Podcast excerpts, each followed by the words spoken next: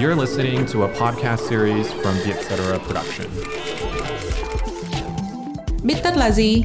Là podcast nghe xong biết thôi.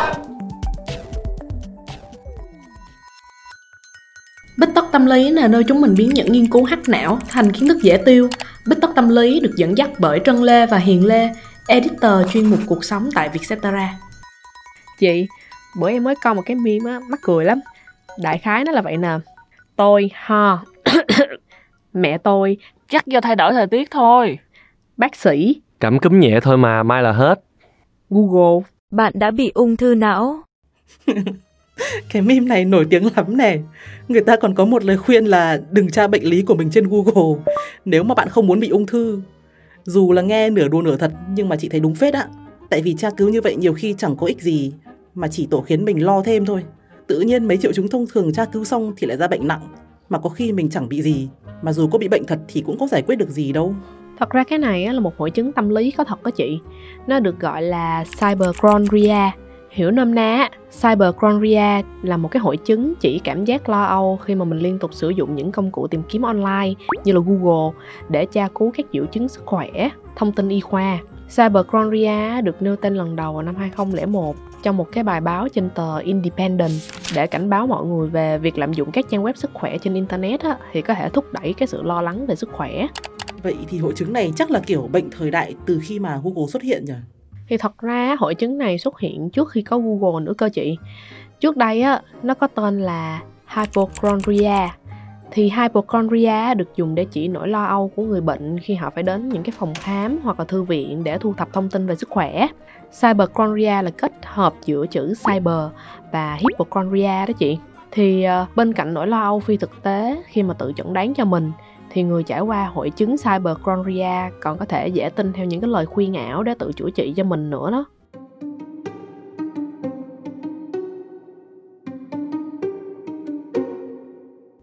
Vài người quen của chị, đúng là có một nỗi lo sợ khó lý giải với bệnh viện á. Cứ mỗi lần nói đến việc đi viện khám là người ta cứ tảng lờ đi. Chị nghĩ những người như vậy thì dễ mắc cyberchondria nhỉ? Vì không đến bệnh viện thì chỉ có nước Google hoặc là hỏi người quen nếu thấy cơ thể mình có biểu hiện lạ thôi. Mà nếu là chị thì đúng là chị cũng thà Google bởi vì nó nhanh với cả đỡ lộ hơn. Các nỗi sợ như chị kể chính là một trong những cái nguyên nhân của cyberchondria đó chị. Chẳng hạn một người đã từng bệnh nặng từ thuở bé hay là chứng kiến sự ra đi của người thân bởi bệnh tật thì những người đó họ sẽ có ác cảm nhất định đối với bệnh viện. Từ đó thì họ sẽ có nguy cơ là tự chẩn đoán rồi đâm ra dễ lo âu hơn á. Ngoài ra thì cyberchondria cũng bắt nguồn từ cái nỗi sợ những cái điều không chắc chắn nữa. Ý em là người ta cần phải biết chắc chắn là mình mắc bệnh gì thì mới yên tâm đó hả? Cũng không hẳn là yên tâm hơn mà là để làm dịu bớt cái cảm giác mơ hồ. Bởi vì bản chất của con người là thường có nỗi sợ hãi nhất định đối với những cái gì mà họ không biết á.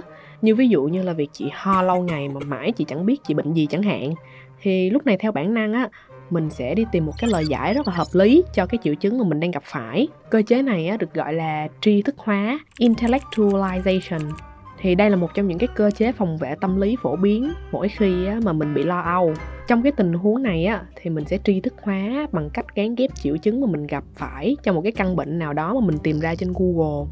Và thế là từ cái nỗi lo sợ những điều không chắc chắn mình chuyển qua cyberchondria tức là lo sợ khi mà tự chẩn đoán. Vậy thì tính ra là mình chỉ chuyển từ nỗi lo này sang nỗi lo khác thôi nhỉ chứ cũng không làm được gì hơn. Bên cạnh những cái nỗi lo sợ cá nhân á thì thuật toán của google cũng góp phần dẫn đến cyberchondria nữa.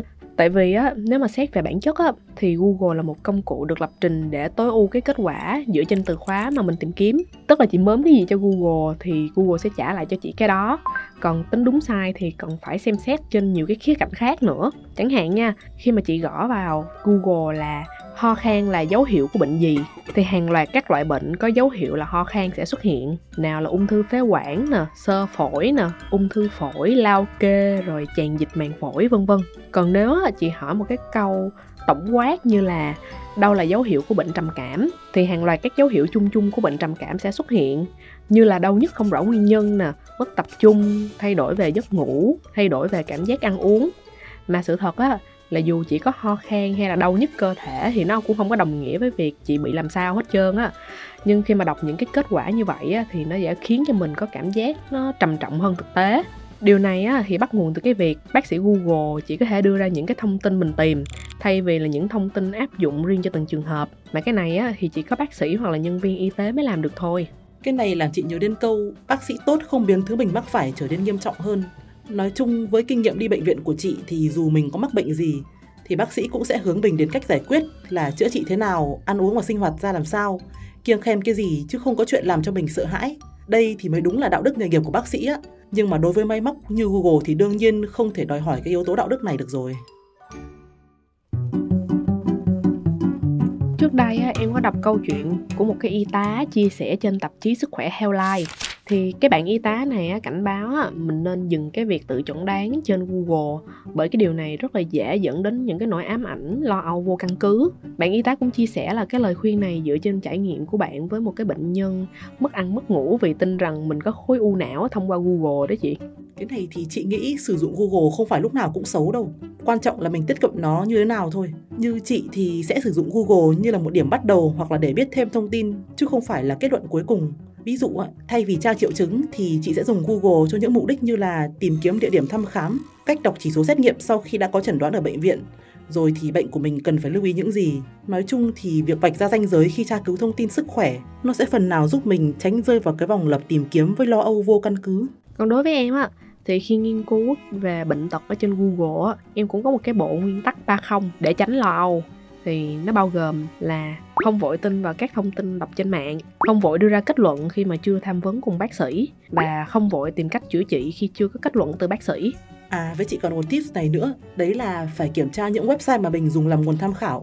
Để cho chắc ăn thì chị chỉ coi những trang báo chính thống hoặc là website của các bệnh viện uy tín thôi. Chị đặc biệt cẩn thận với những trang bán hàng nhưng mà lại đăng thông tin về sức khỏe bởi nhiều khi vì mục đích quảng cáo hoặc lợi nhuận thì họ sẽ tạo nên những nội dung dễ kích thích nỗi lo sợ của mình hơn. Cảm ơn các bạn đã lắng nghe podcast Bích Tất Tâm Lý. Nếu bạn đã từng dùng Google để tự chẩn bệnh và có một câu chuyện nào muốn chia sẻ với chúng mình, hãy gửi email về cho hồng thư bích tất a com nhé. Hẹn gặp lại các bạn vào podcast tuần sau.